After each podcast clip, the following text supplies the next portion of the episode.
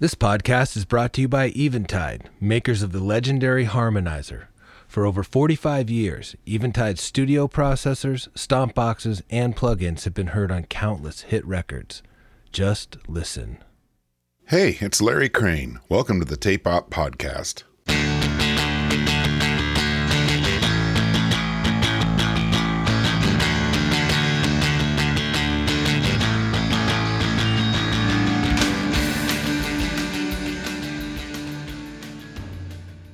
As a member of the White Stripes, the Raconteurs, and the Dead Weather, Jack White has certainly proved himself as a songwriter, singer, performer, and musician. But it's an even more impressive list when you add up Jack's production work with his bands, as well as producing artists like Loretta Lynn, Wanda Jackson, and even his pal, Conan O'Brien. Jack also oversees the label he founded, Third Man Records, where his productions are released and where occasional live concerts are captured on analog tape in the back room. But the real action takes place on 8 track 2 inch tape in his self designed private studio in Nashville, where he's been busy at work on projects including Wanda Jackson's excellent The Party Ain't Over. I was able to catch Jack at his office at Third Man for an increasingly rare interview with a very busy and interesting man.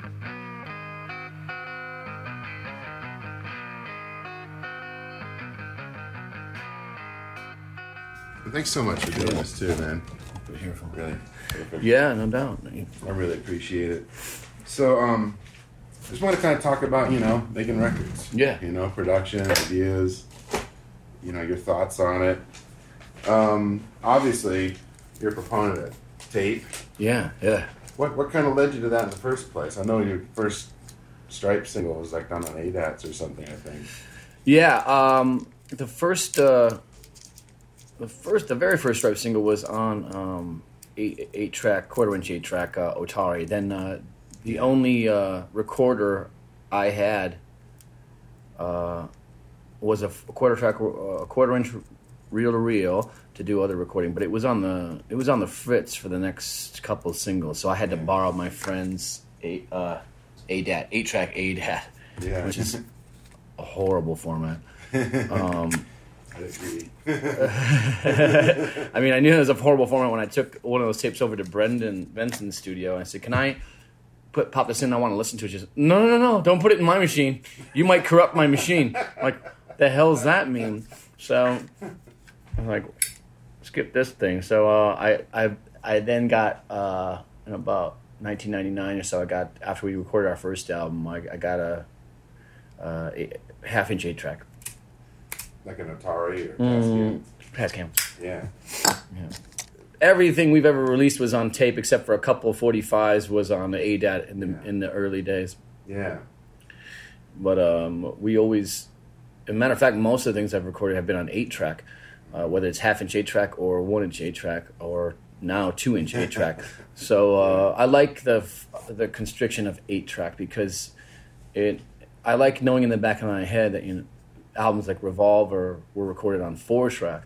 So I mean, if, if we can't do it on eight, twice as many tracks as that, then you know what are we doing here? Um, I- I've always been that way. Any way I look at any kind of creativity, like photography or, or uh, films or anything like that. I mean, I've always thought that sure you can spend two hundred million dollars on a on a movie and make it look interesting, but can you do it for two hundred bucks? You know, Right. or you know, uh, and sure you can make something look incredible in Photoshop, but can you take a photo that looks like that for real? and Just use a film camera or a pinhole camera for that matter. That's where I get impressed by other people's work. That's why we, we work with people like Michel Gondry, who you know he makes everything for real. You know, he didn't do computerized Lego bricks with us. He really made Lego. You know, he he used real Legos Right. and that's also where I feel comfortable creating when there's a limitation, when there's a when there's a time constraint, when there's a money constraint, and when there's a uh, track constraint or, Yeah. or, or a tools constraint.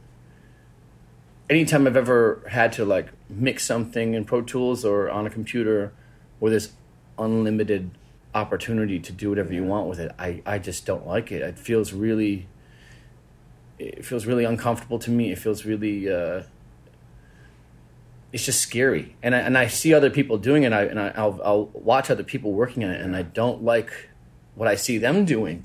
I don't like the plugins instead of real Yeah. mechanical uh, tools, and it's it's so abused. You know, there's one thing that's great about working on tape and working with limitations and working with real mechanical tools is is that you don't change things as easily. Uh, when you're on a, on, a, on an actual tape, recording on a reel, you don't. Uh, well, that, that you missed a beat there. Well, yeah, but that's going to be pretty hard to fix. So maybe we should just leave it. Yeah. On Pro Tools, forget it. You fix that, and then after you fix that, you'll fix three other things that you didn't know were wrong either. And pretty soon, I mean, if if you clacked up yeah. how many things are changed on a song, there's no lo- there's no soul left in it after that. I mean, it, not, I'm not saying I, I, can't be done. You can record on Pro Tools oh, yeah. and, and and you can do it right and, and make something interesting happen. I know some people who record on it and don't use plugins. They only use external gear, mm-hmm. outboard gear, uh, and just use it as tracks. And they're conservative with how many tracks they use. You know, but how easy it is for most people to have a 300 tracks. You know and oh, and a thousand edits per minute. I mean, obviously, one of the things you're probably thinking is a classic record didn't need that in the first place. Yeah, you and know? it's it's it's tough to have those opinions and be strong about it because uh, you know people kind of say, oh, you know, that's you're being a luddite or get with the times or or I record on Pro Tools, so what's wrong with that? I, my record sounds great, so why what are you why are you just saying how I work? I think that's fine if it works for you, that's fine. Just yeah, for me, exactly. it doesn't work for me, and I I, I just if it did, I would do it because it's definitely easier. There's, yeah. there, nobody can argue that it's definitely easier. Funny thing is though, you know, I've you know been in situations where, you know, I recorded an album on eight track in a with one engineer, which I've done that a lot. When you go to a bigger studio and you record on sixteen track or twenty four track, and you have an engineering engineer's assistant and you have a lounge and you have all those things, yeah. and you're editing on Pro Tools to whatever, you, all those things all of a sudden your recording takes twice as long to do. Yeah. Because you're sitting around waiting all the time, and then you know. So when I when I designed my studio, you know, like you know, no one's allowed to surf the internet while you're in here. You have to be part of it. There's no walking away. You know, the band. We're all here. We're all yeah. working. Like when we did Weather recorded albums in my studio, like yeah. we're all part of every moment of it. What about like cell phones for you? I mean, there's yeah, you know, they be. I've know. I feel they really come to become distracting when I'm producing. Yeah, well, I don't own one, so yeah. that it, it's a, uh, it's yeah, you have to really get out of that mindset because. Yeah. There's nothing worse than when you're a band and you come back in, you recorded some, something in the tracking room, and you come back in, the rest of your band is all on a laptop or on cell phones, mm-hmm. and no one even noticed what you recorded. Yeah. I mean, you're not you're not really working on something together. You're just sort of doing it piece by piece. I know, like you did a couple records with Joe over Blackbird mm-hmm.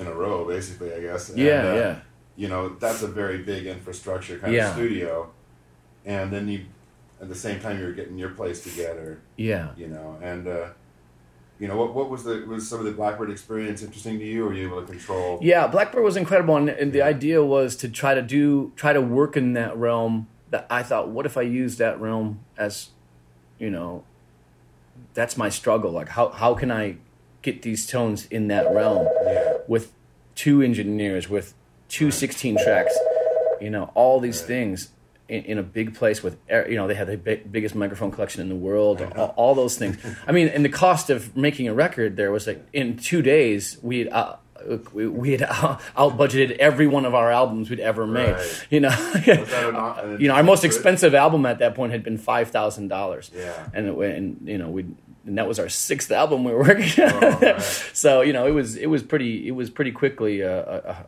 high budget thing. But uh, I said, let's let's. I've never done all this. Let's try all this. But I love Blackbird. I, I love the environment. It felt great, but I, I, it's very hard for me to work in that environment.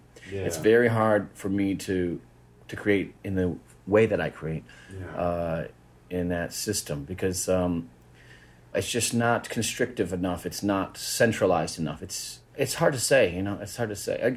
I, I, guess I'm in one of those zones where you know I'm a, a performer, a songwriter, and a producer. So I, I, have I'm looking at things from several different angles, and it's um, compared to the way I've always recorded, like in small places.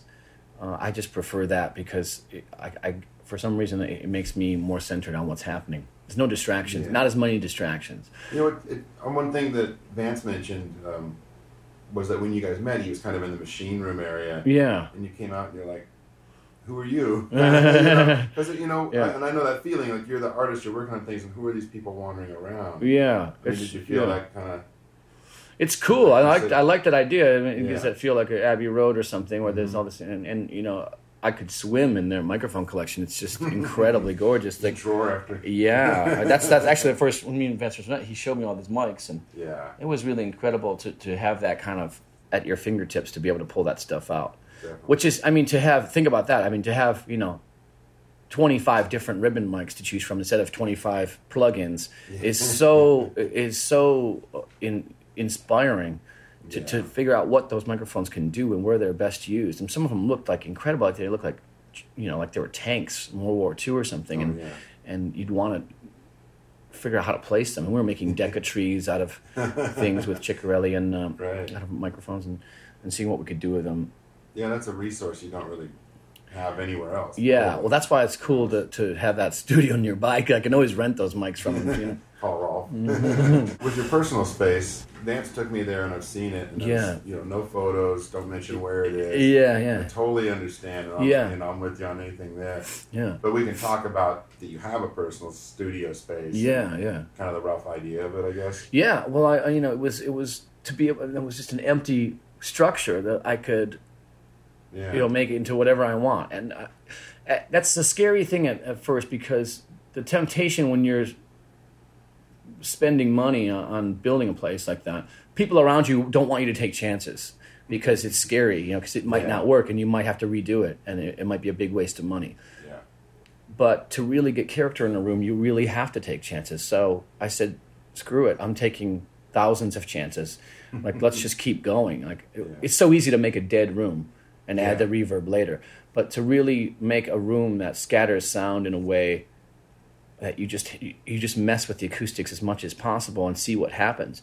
Because you can always fix that too. Oh, you know what I mean? You can just Yeah. add to the c- construction and figure out what's what's wrong. But uh, we took so many chances. The first session I, we had there was Keith Richards, and I just thought, Right. fingers crossed, like I, I have no idea what this is going to sound like. Uh, With full band in that room, Oh, it could have been horrible. And uh, Yeah. but was when we put, first played it back, I just thought, oh my god, wow.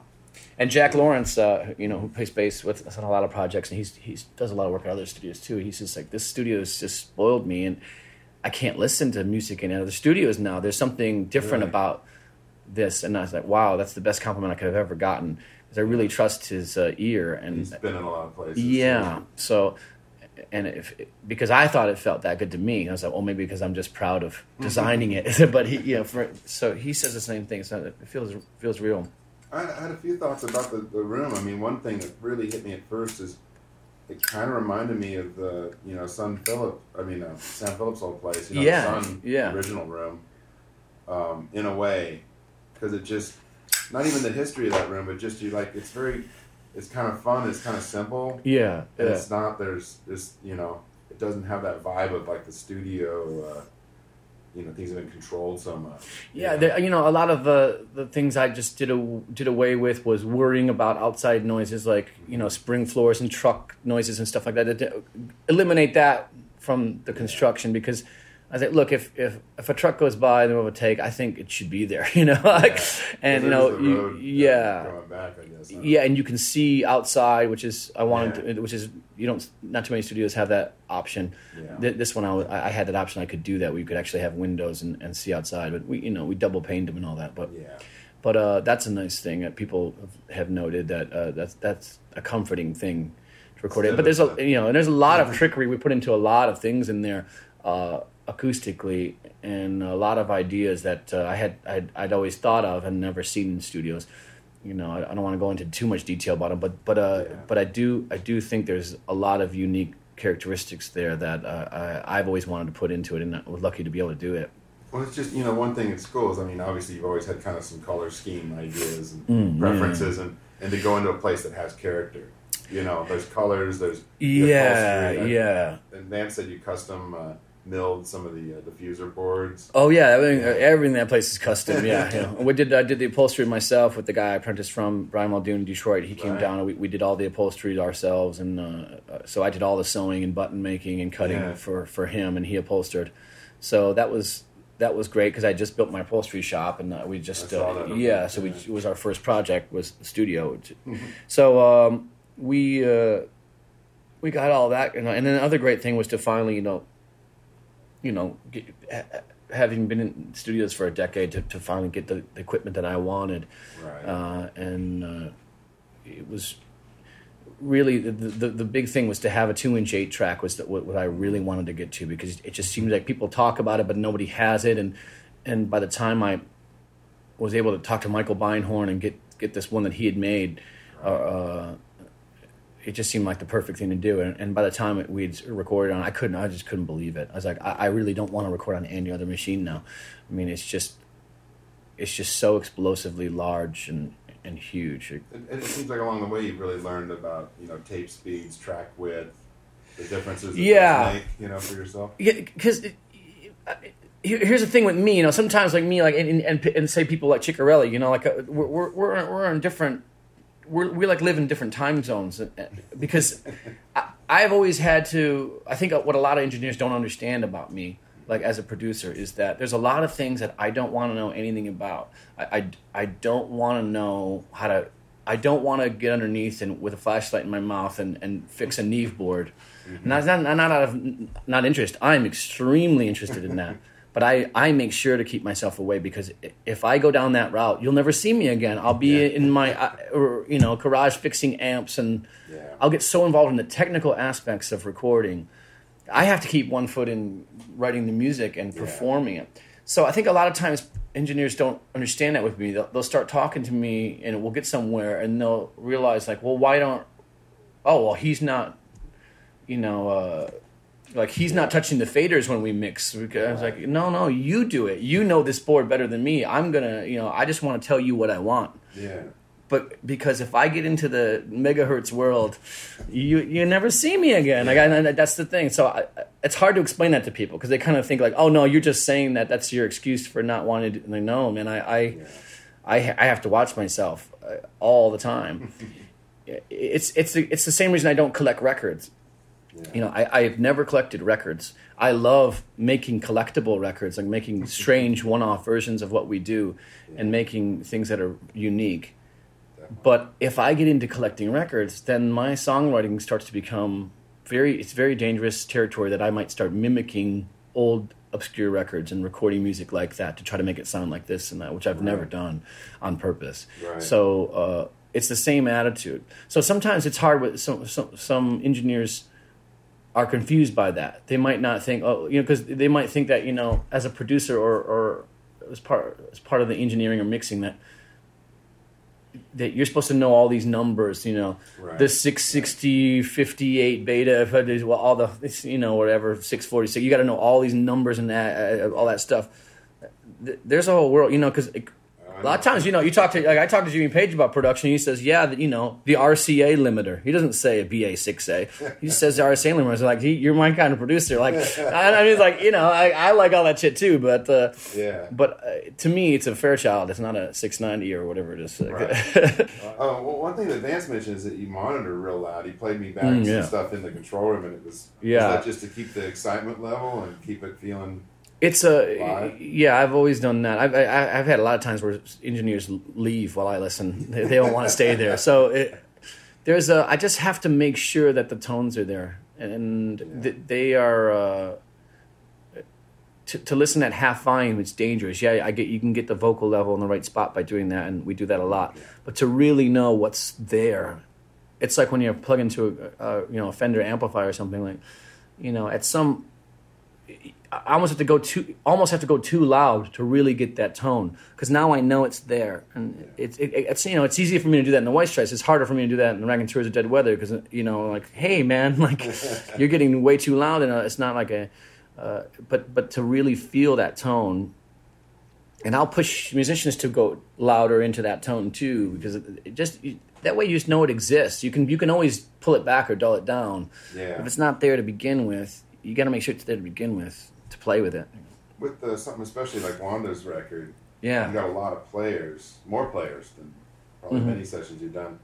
Um, and you and playing it once, you have a lot of submixing going on. How involved do Yeah. you get in the you know, go in and tell Vance, say like, you know, let's work on the balance of the yeah well we, we, ha- we have to do a lot of that when you when you're when you're splitting things down and you know when you when you make drums mono which we did most of that album the drums are mono so uh, that's a scary decision to make to you know, how much of that kick drum is going to go on that track Right. and uh, it, it it becomes a taste thing so you know I trust Vance's taste a lot too but at the end of the day as a producer you have to your taste is 90% of what you're doing is taste and so you, you have to get in and, and really just play play me just that track and let me hear what's on there. Then you have to turn it up loud to really hear what, how, how much is coming through. And then, but that's the great part is taking that plunge and saying, all right, that's it. That's the drums. That's how they sound, and they're going mono, and we can't fix it. I mean, the funniest Right. thing was, you know, Vance had to. There was some video game that wanted the stems for uh, Raconteurs album, and the, the drums were all mono on the Raconteurs first album. And uh, he told the guys that the drums are on one track. There's no stems for that. And he said, and the guy's just like, wait, I don't understand. What are you talking? They did, they couldn't comprehend it. it's like they're on one track. There's no, you can't do it. You can't separate it. And uh, it, it's so funny that uh, that just nobody does that anymore. Right. you know? But see, now I have less to worry about. If I had 16 Right. tracks of drums and it comes down to mix down, I mean, you must add another five days to mixing just Right. getting the drums right. Right. I mean, once you've already made that decision, you there's nothing you can do now. It's on there. You can't take it back, uh, which is great. Now I don't have to worry about it. So You had situations where you regretted a certain balance once you got to mixing or something, and not too many. Not too many. Uh, uh, it it's scary. It is scary every time. It's still just as scary now as it was ten years ago to take those chances. But Yeah. it's but I've had very few regrets as for uh, how much is, is in there. I mean, the, the cool thing is that when you go back and listen to the music that you love, like go back to old Rolling Stones songs, you can't find a bass drum to save your life. You know what I mean? Like it's there somewhere. I mean, yeah. so when you when you think about all those songs that you love and, and you can't even find those components, that you've always got that to make you feel a lot better about. Well, you know, it doesn't have to. You know, every song doesn't have to have this explosive component on every frequency. Right. As long as the vibe there makes sense, you got you got a lot to play with.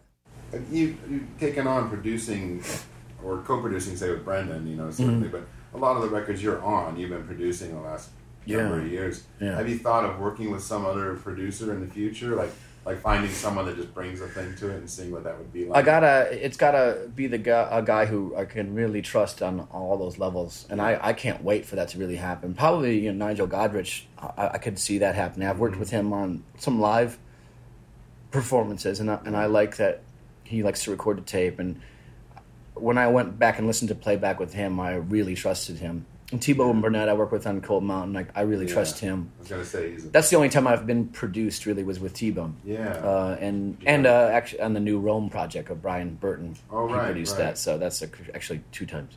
yeah. We did that here in Nashville, yeah, a long time ago though. The, the cold, Cold Mountain stuff.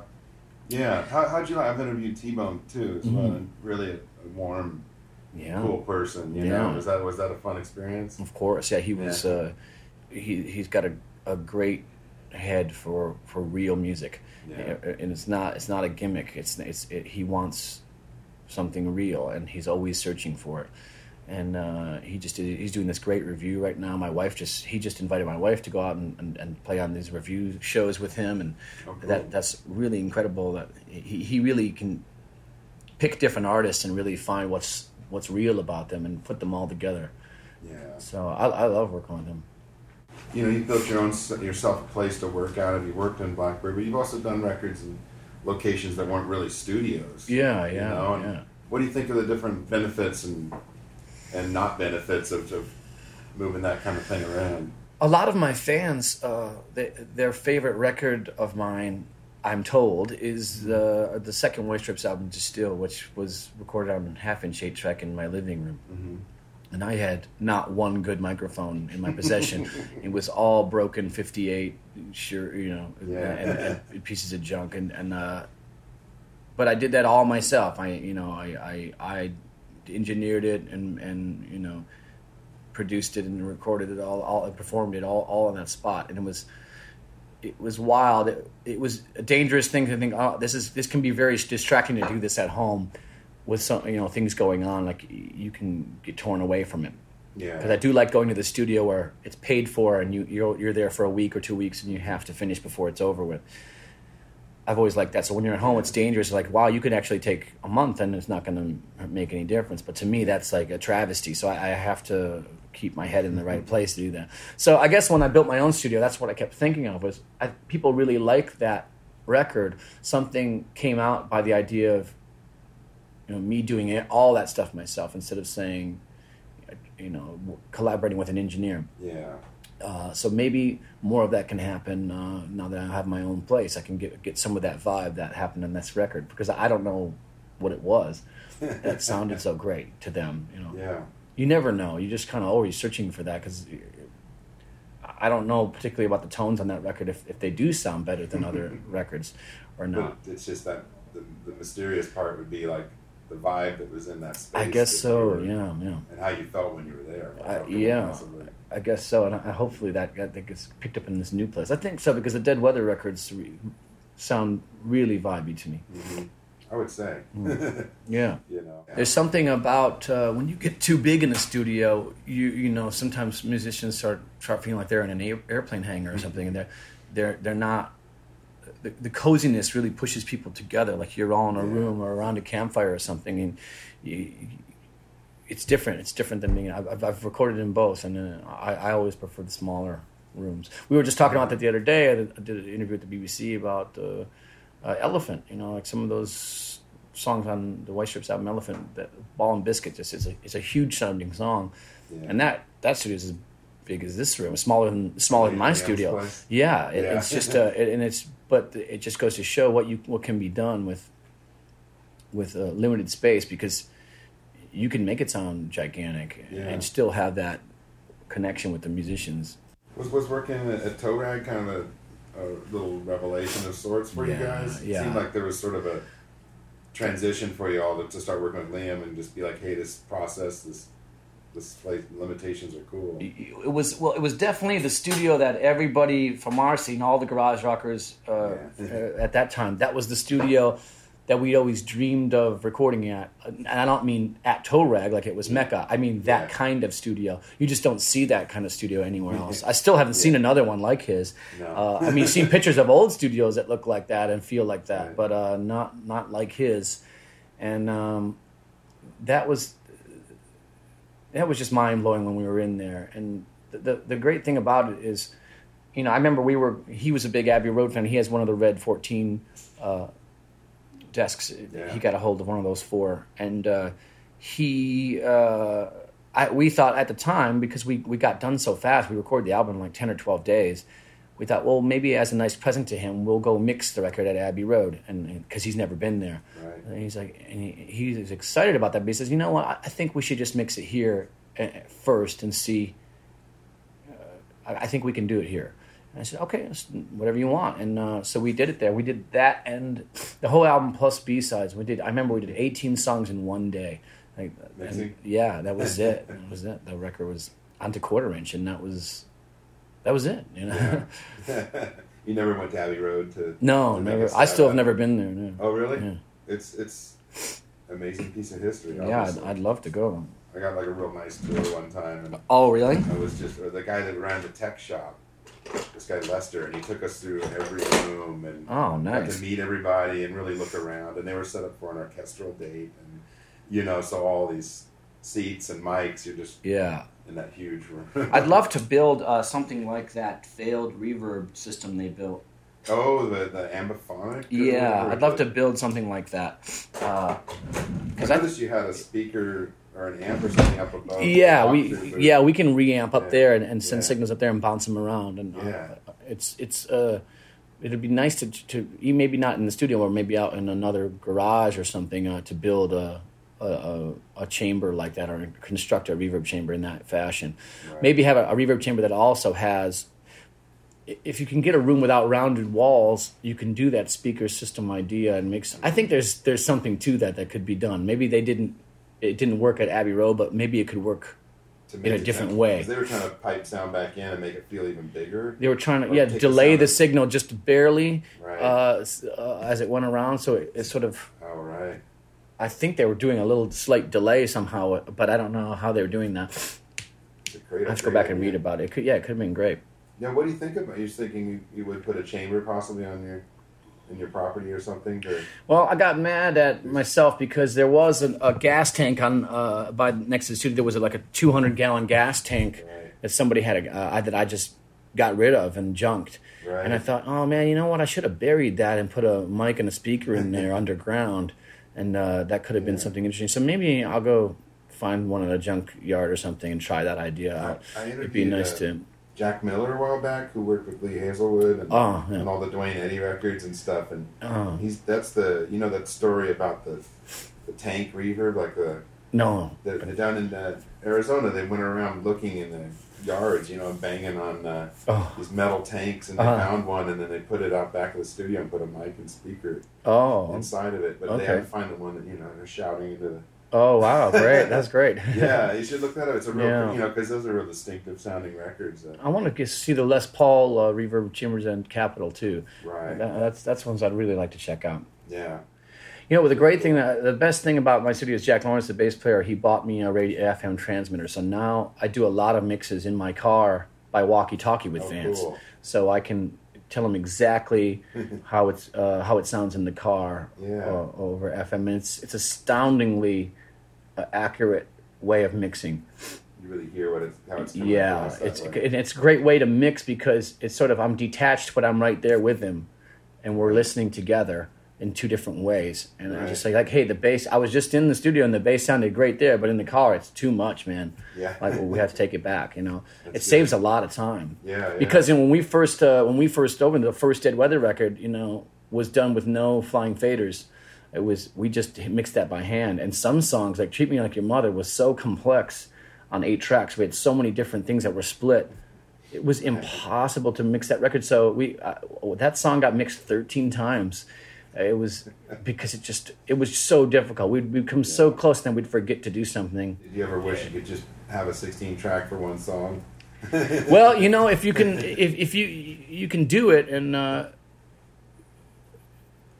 but again, I, when you when you go into that world, sometimes it's it makes sense. Like, uh, but sometimes it's like it takes away from the the beauty of it. I always try to like reel it back in, Yeah. you know, and see, you know, like we did the the was the Chiccarelli albums we did on double sixteen track. Right. So we get wider headspace and, and try to get a thicker sound. Uh, but it was also hard because, you know, you'd make a slave and uh, see, I wanted the slave to be mono or, or tracking. It was Chiccarelli wanted the slave to be have six tracks or, or something Right. uh, on it, and so I wanted to, so we had to keep erasing stuff from the the slave mix to get bigger and bigger and. But it was hard. It was hard to because when when you jump over, it's almost like you're in between worlds. You're not in the constricted world, and you're not in the do whatever you want, have as many tracks as you want world. You're you're in this in between Yeah. zone. So it's sort of like, well, I would like to put another uh, second guitar on there. Like, well, there's no tracks left. But we have two 16 tracks. How could there be no tracks left? Like that kind of thing where Yeah. It's- haven't budgeting. Yeah, yeah. You know? So it's it's a it, it was an interesting experiment too. Um, with uh, with artists that you produced, especially like say Wanda or Loretta Lynn, Mm-hmm. have you had a, a talk beforehand and say these are these are restrictions or constraints that we're working within, and understand that we're not you know we're not on like a forty eight track system. Or You know, a lot of the artists from the older days don't care at all. So they they, done that they in the past anyway. well they don't know they don't know uh, anything about it. You know what I mean? Right. I don't think that Wanda and Loretta uh, uh, have ever cared about how many tracks were on their song or anything like that. Right. So they didn't ever mention anything to me about caring. So uh, I think they just put you know they've they've always put themselves in hands of you know nice great people like Owen Bradley and stuff Yeah, that sure. could really you know handle the job. And you know Wanda was recording at Capitol too. So yeah. but uh, yeah, I've never noticed them having any preference for stuff, even for microphones, which is Yeah. really, really inspiring too. To to to not care, but then that's how you can also notice that a lot of artists, as as they get on in years and they've recorded a lot of records, you know. That, that's where they they can fall victim to technology and digital technology nowadays, Yeah. because back when everything was analog and, and mechanical, um, you could go in and do a great performance and it'd be harder to mess up back then. Yeah, You know, but yeah. now it's a lot easier to make it sound plastic. You know, This generation of people have to start finding their favorite ribbon mics and things for when they get older because it's going to get worse and worse. I think. Yeah. you know, like uh, so. to really know. Uh, well, hey, even though you're recording on Pro Tools, I know I can sing in this RCA mic, and we'll get some kind of soulfulness Yeah. onto a track uh, from the get go, or whatever. You know, I mean, everyone's got to find their own thing now. you know. With with Wanda's record, there's really uh, the track. Vance, Vance played me a couple of things real quick, and Yeah. there's some real distinct vocal sounds. Like Yeah, you know, yeah. there's tape delay, like the full tone. Oh yeah, uh, yeah. and and and sort of sometimes a very focused in frequency range. Uh-huh. We even did uh, uh, fading the band to to tape.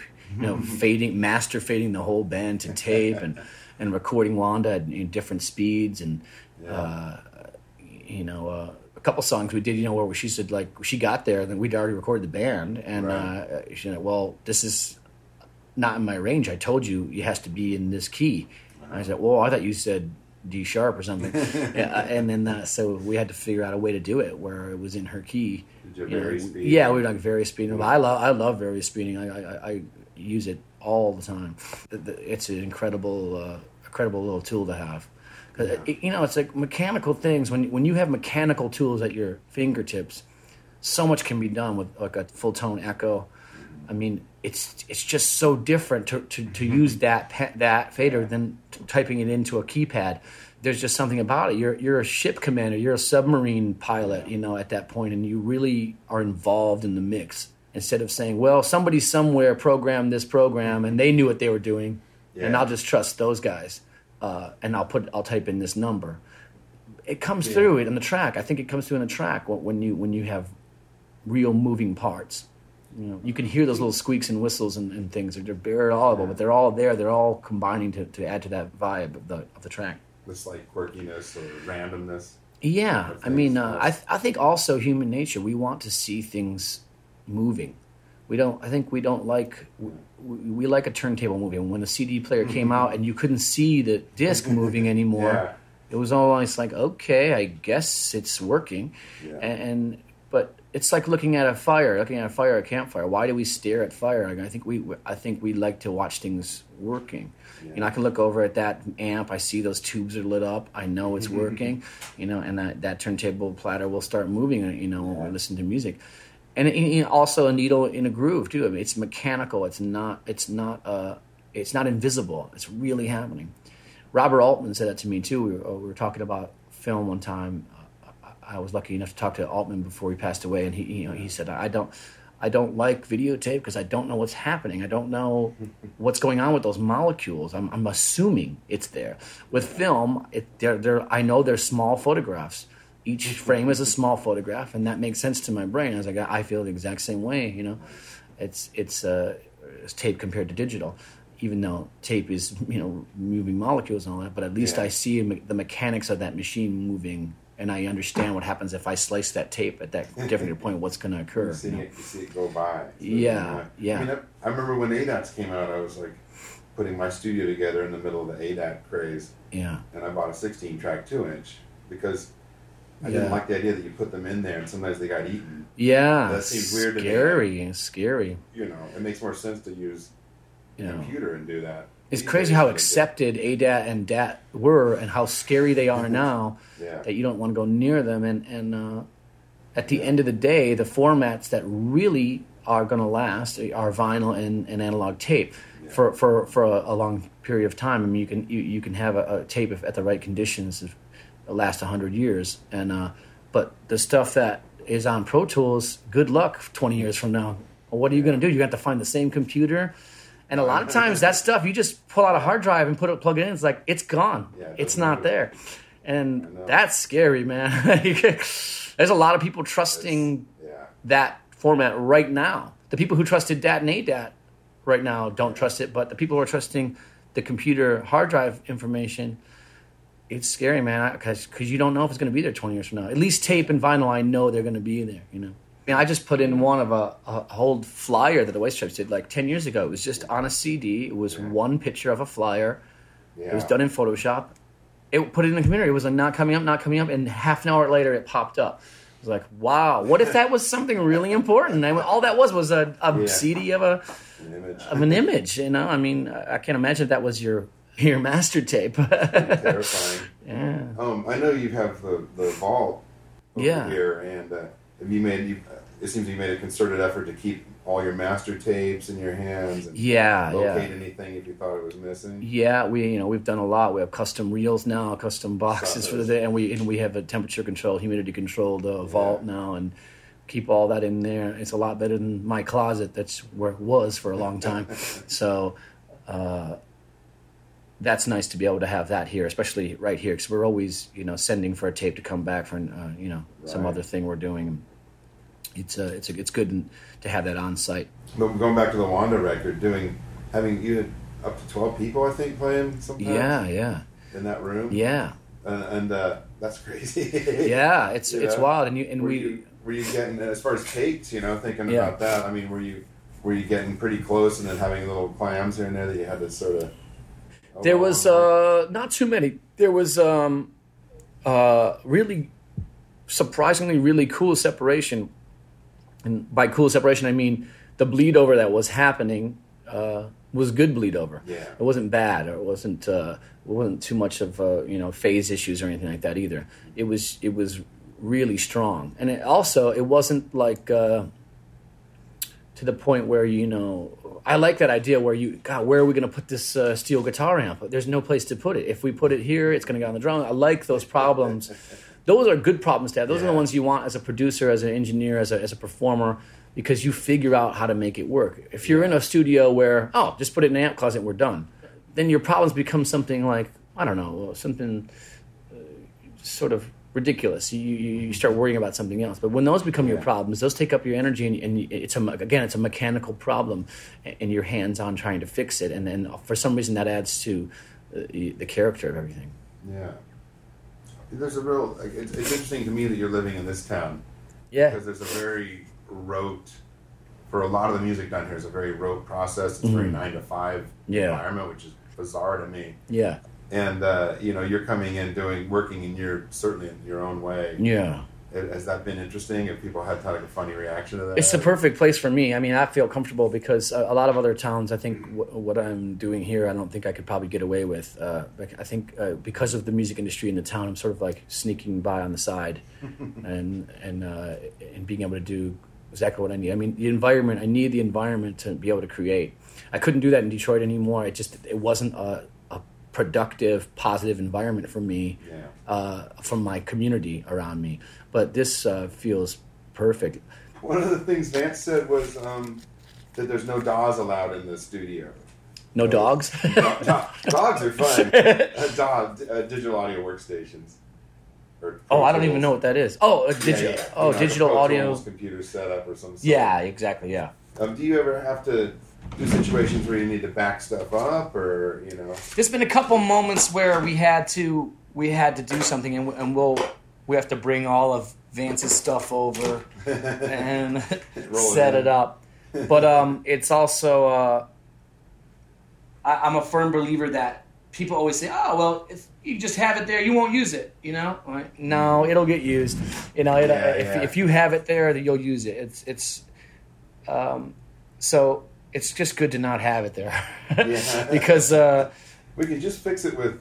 yeah, I mean, we got into that a a lot when I was doing the stuff with uh, at Blackbird because we were recording a tape but backing it up on Pro Tools. And so when you made a mistake, now all of a sudden we were in a realm where oh, we can just fix it in Pro Tools uh, and and and record it back to tape. right.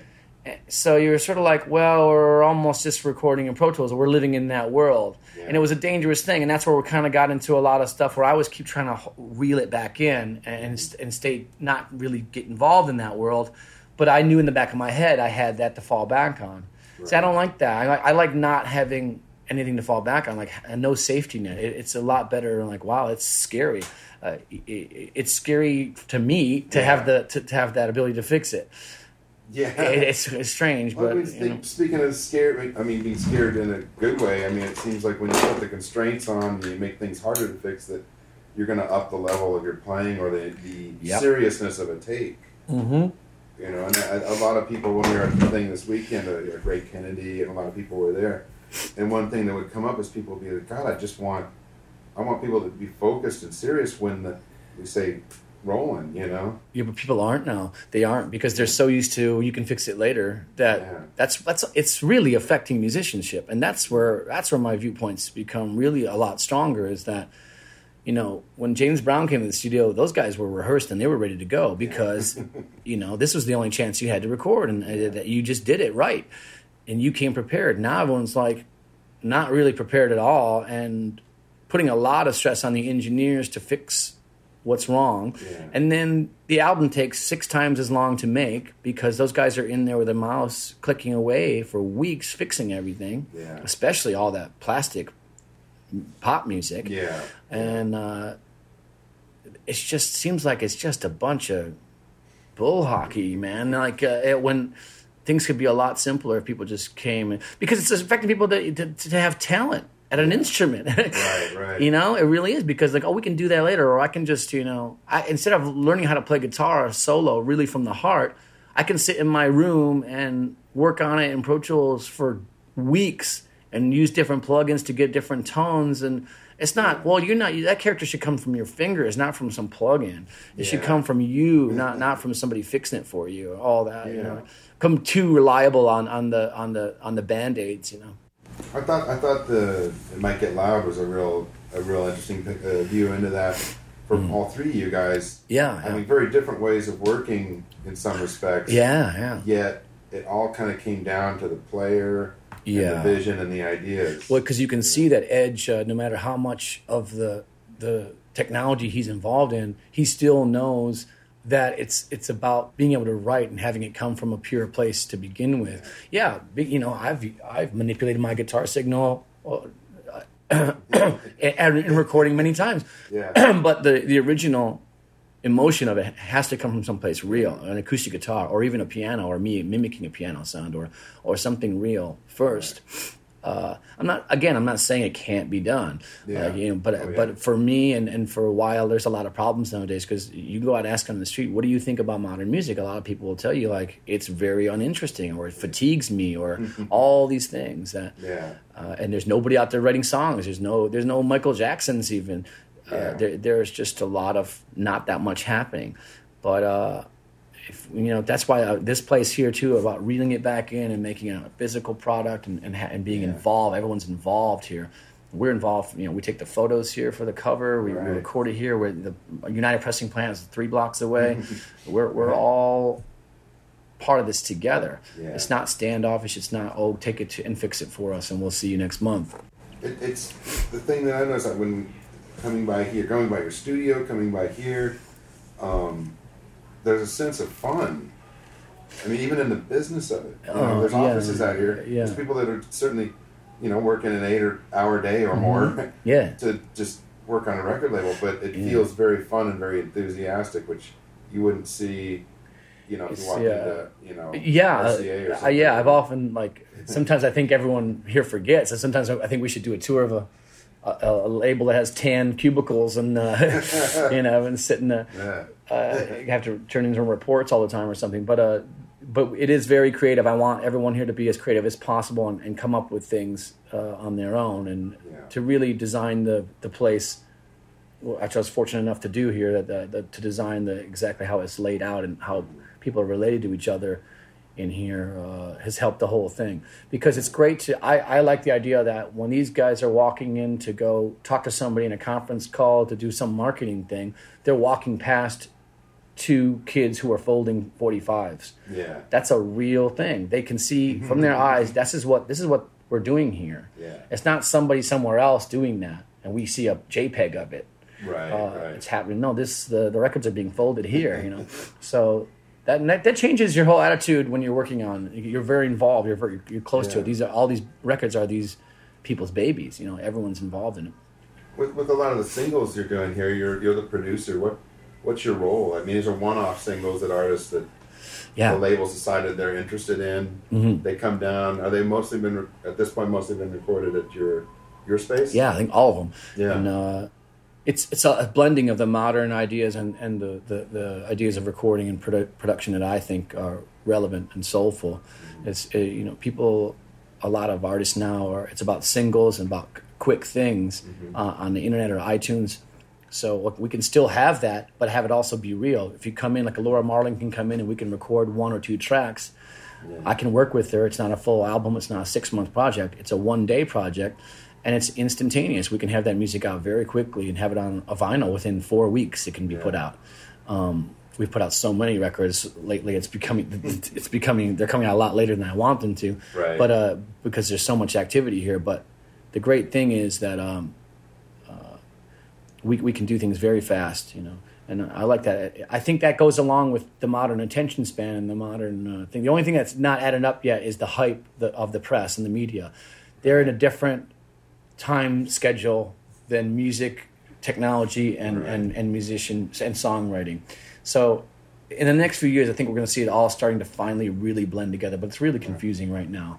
But the only thing I want to know is how it's perceived in the press. well, it's like, like you know, we can come out with uh, you know, we, we came out with the Raconteurs album. We didn't even tell anybody we made it, and we said the album's Right. coming out in two weeks, and uh, we just said here it is. Uh, but because you know everyone's saying like, well, our attention spans are fast. Everyone wants things fast, and people are on to the next thing very quickly. They've clicked off you, and they're on on to the next thing. yeah. All right, where here it is, it's really fast.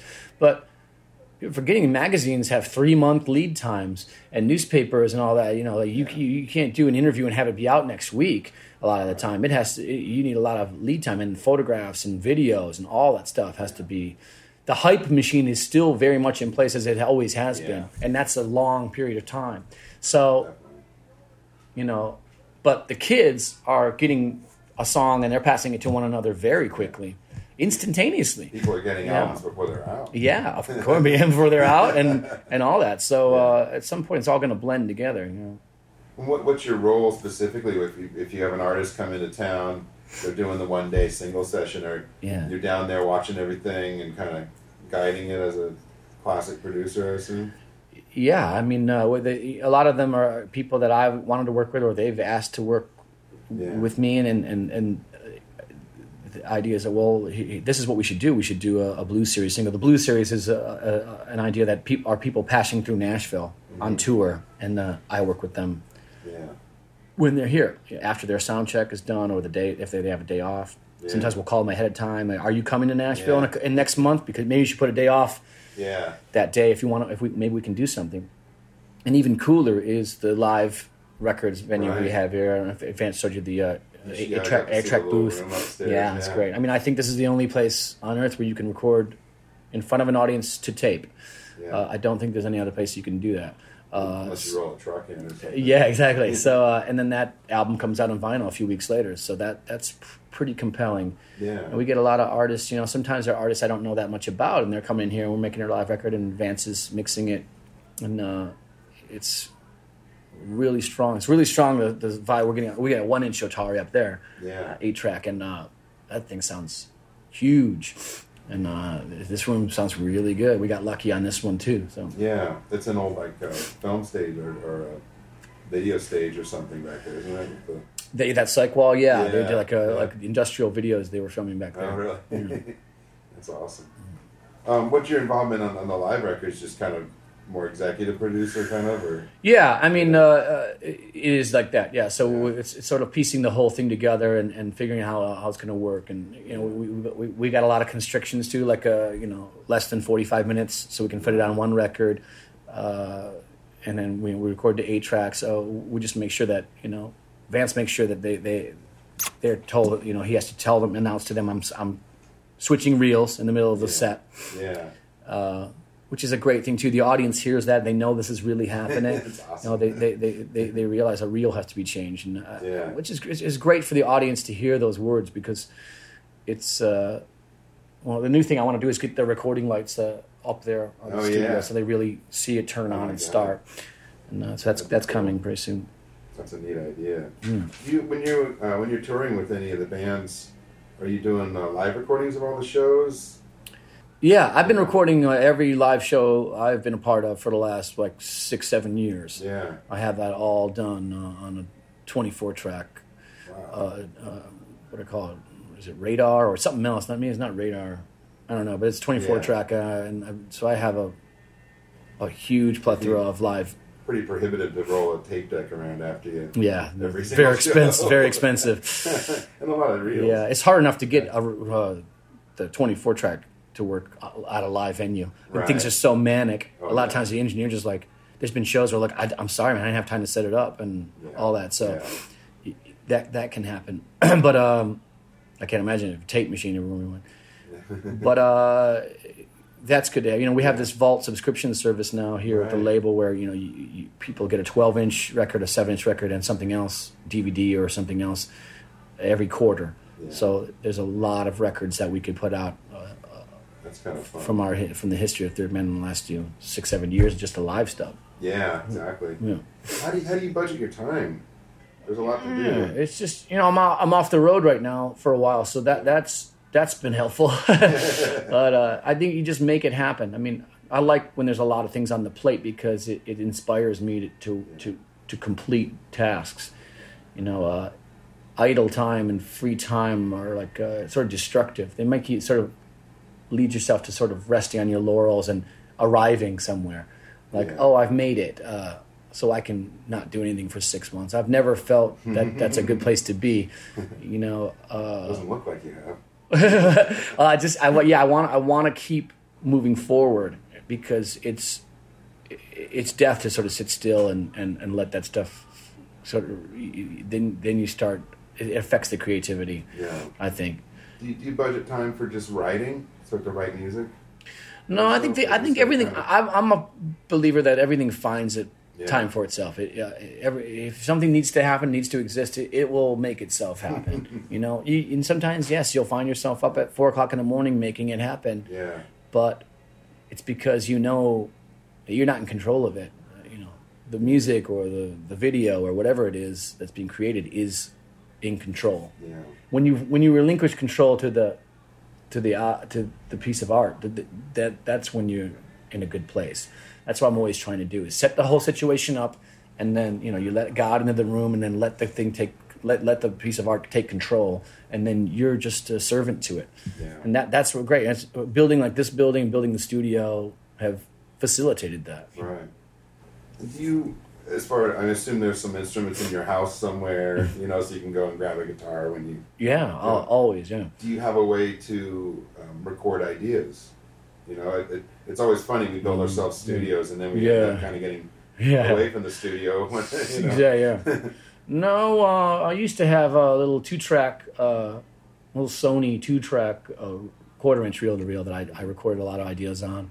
Um, but now I just try to remember them. You know, Yeah. it's good. It's it's also another I- good idea for me to to not ha- uh, have a recorder around because then I'll, I'll I'll play it many times and force myself to remember it. Right. So then it's really stuck in my head, and then I'll as I'm walking on the rest of the day, I've got that in my head, and then it doesn't go away. But there are times. I mean, I woke up this morning. I, I woke up this morning with a song that was for the White Stripes. I just knew it. I just woke up and I thought, oh wow, and I was trying to remember the chords, but I was too busy. I, I couldn't.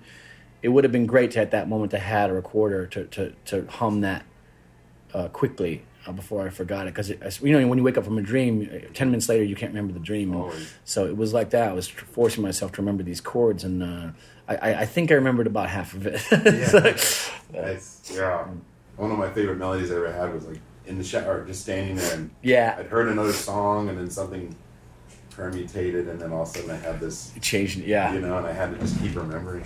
Yeah. Um, you've had a number um, relationships, you know, with, uh, with Meg and uh, with your wife have been Yeah. also brought into the musical room, into the studio. yeah. And, uh, you know, like say, especially producing your wife's album, Mhm. is there is there conflict at times? Is there, I mean, not between Mm. each other, but but between your roles? You Yeah. Know? Well, again, I, I, I take it as a challenge, uh, whoever you're working with, to try to figure out what, what you can do to facilitate what they're trying to do, uh, to help that song exist and, and help it get on tape. And be, even, you know, I've worked with, you know, like my wife or, and my best friends and, and, Yeah. and people I admire who I've never met before. And they're all, mm-hmm. each, each one of them starts to go into the exact same zone. You, you get into a, a room where we're, you know, the door is closed and now we're working together. And whatever happens outside that door is something else. It's some other realm. We're in this realm now. And it, it's, it, you know, it, it's up to the other person in my mind. It's up to the other person to to put away anything else because I'm putting it away. Like I'm not thinking of like when I'm working with Wanda Jackson. Like yeah, when the tape stops and we walk outside to take a break, like I'm a Wanda Jackson fan. I- I'm this. I can't believe Wanda Jackson's standing next to me. But when the doors close and we're in there working, that's a singer and I'm a producer and and I'm putting the microphone in front of the singer and we're trying to get a vocal tone now. So all that has to go away. You have to put all that away or you can't get anywhere. You know, you, you if you don't, then it would just fail, just fall apart. So it's up to the other person too. It almost it's almost worth a talk at the beginning, but I, I, I I'm a little scared to do that with people to, to make them uh, uh to put them on edge or to, to like I'm forcing them into some box or something. I mean, it's up to them to, to join in, to join in that world or not. Makes sense. Hmm.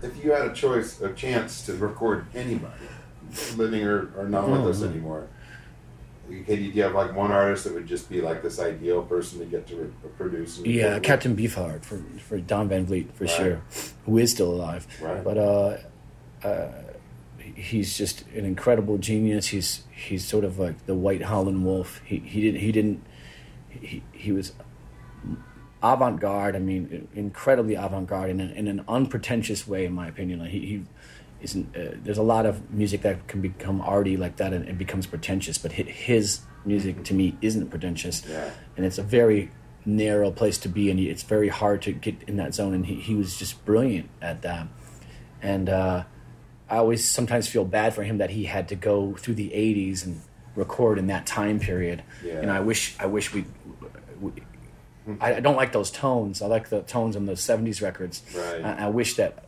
you know we could still do records right now with him uh, because he's such a genius and, and he and he's still alive and, and uh, he, even if even if he could sit in a room and, and tell other people what to do because he also was a producer too he didn't write that on the records but he also of course produced his music and uh, the stories of how you would tell like John French and the guys how to Yeah. you know you play this and you play this. Exactly, yeah. John would kind of work it out more yeah.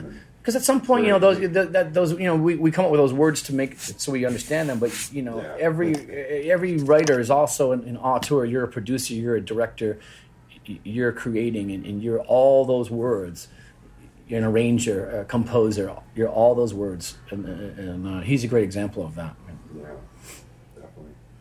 Well, I think we're good. Yeah, man. You feel good on I feel great I know I'm glad Cool. we got to talk to you Well, it's true that we love one another. I love Jack White like a little brother. Thanks for listening. Find us online at tapeop.com, Facebook, Twitter, and Instagram. Until next time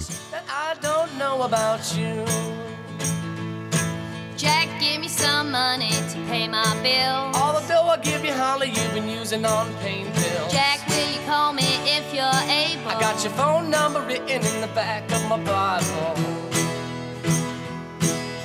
Jack, I think you're pulling my leg, and I think maybe I better ask Meg. Meg, do you think Jack really loves me? You know I don't care, cause Jack really bugs me.